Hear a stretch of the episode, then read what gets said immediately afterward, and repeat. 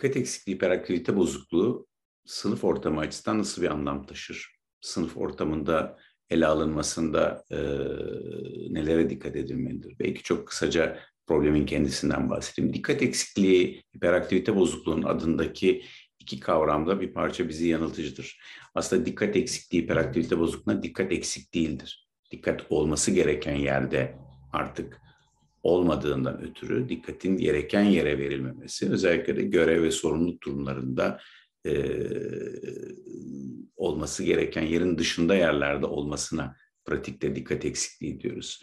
O nedenle dikkati dağınık hasta diye demenin daha uygun olduğu çocuklarda dikkatin kolayca dağıldığını, zor toparlandığını ve bunun özellikle de e, ilgisini çekmeyen, zor gelen e, ya da e, kendisini vermekte zorlandığı koşullarda bunun daha belirgin olduğunu görüyoruz.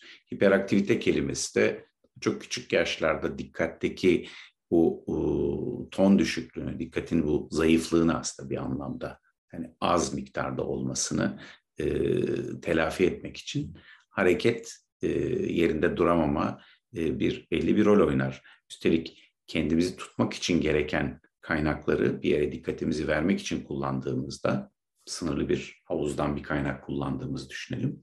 Bunun e, özellikle hareket ve dürtü kontrolünü yetecek miktarda bir kaynak olmamasını doğurduğunda görüyoruz. Dikkat eksikliği hiperaktivite bozukluğunun temel nöropsikolojik mekanizması olarak da genellikle bir durumda içimizden gelen ilk reaksiyonu düşünce ve muhakeme filtresinden geçirmeden ortaya koymak olarak da tanımlayabiliriz. Bu bazen bir sınavda yeterince soruyu okumadan e, cevaplamak veya e, bir e, karşımızdaki kişinin sözünü bitirmeden cevabı yapıştırmaya çalışmak gibi şekillerde e, başkalarını da rahatsız edici şekillerde tabii ki ve başkalarıyla uyumu bozucu şekillerde ortaya çıkmaktadır. Sınıf ortamı açısından özellikle lise e, sınıflarında bu e, davranışlar daha ziyade davranış bozukluğu olarak bazen yaftalanmakta, bazen de yine aynı nedenle çocukların akademik başarıları etkilenmektedir. Bu duruma tabii ki bu davranışlara sebep olabilecek dikkat eksikliği, hiperaktivite bozukluğu dışında e, etkenler olmadığı anlamına gelmez. Tıbbi e, terminolojide ayırıcı tanı olarak kullandığımız yani aynı duruma sebep olabilecek başka etkenler arasında kaygılılık, davranış bozuklukları veya basitçe bazen e, değişik e, mizaç, e, kişilik özellikleri de gelmektedir. Ama belki bizim açımızdan burada okullarda e, ki duruma baktığımızda bu tür davranışların küçük sınıf ortamlarında daha az olduğunu, e, öğretmenlerin e, belli davranışları gösterdiklerinde bu problemi açıkça tanı olarak almış, bunun için tedavi olmakta görünen çocukların da katı, dahil olduğu bir grupta iyileşmelerin olduğunu görmekteyiz. Üstelik dikkat eksikliği, hiperaktivite bozukluğu için e, yapılan bu uygulamaların e, genel e, sınıf ortamındaki öğrenmeyi e, iyileştirdiğini de e, bildiriyor araştırmalar. Bunlar neler olabilir? Biraz önce bahsettiğim gibi sınıf ve ders ortamının eğer büyük bir grupsa daha küçük gruplara bölünmesi, e, bu e, öğretmen açısından bu tür davranışların e, ortaya çıkmasını ve ders e, öğrenme koşullarını bozmasının önüne geçildiğini görüyoruz. Bu tür zorlukları gösteren çocuklara fazladan bireysel bir zaman ayrılması e, yine tecrübeli öğretmenlerin yıllarca ortaya koyduğu tekniklerden birisi.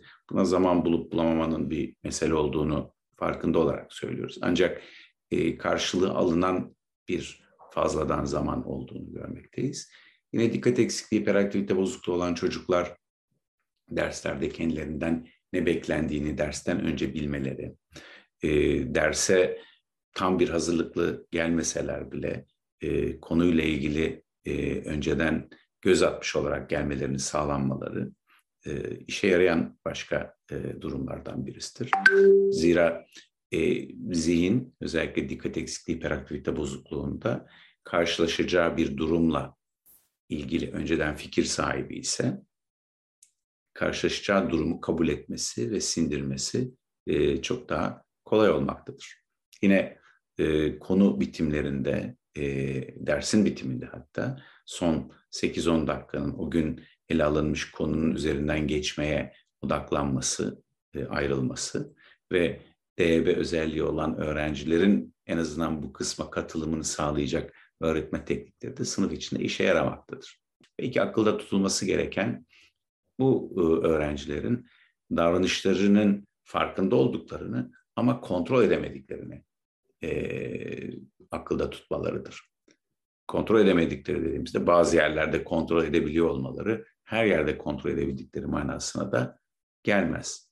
Özellikle kendilerini yetersiz hissettikleri ya da dışlanmış, reddedilmiş hissettikleri koşullarda bilhassa e, ergenlik döneminin e, gruptan kopma, kopmama, kendini kabul etme, ettirememe e, ikilemleriyle birlikte düşünüldüğünde e, DB tanılı e, gençlerin, e, ergenlerin ve gençlerin e, kendilerini ortaya koymaları için kanalların olduğu, farklılıklarından dolayı dışlanmadıkları okul iklimi ortamlarında e, problemler ortadan kalkmasa da davranışsal uyumlarının ve akademik kazanımların daha iyi olduğunu da görmekteyiz.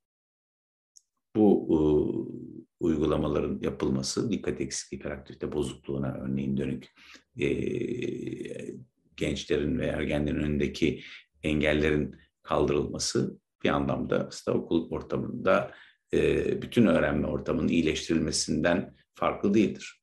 Havanın, soluduğumuz havanın iyileştirilmesi sadece e, solunum zorluğu çekenlere değil, çekmeyenler için de önemli bir katkı sağlamaktadır. Hepinize e, saygılarımı sunarım.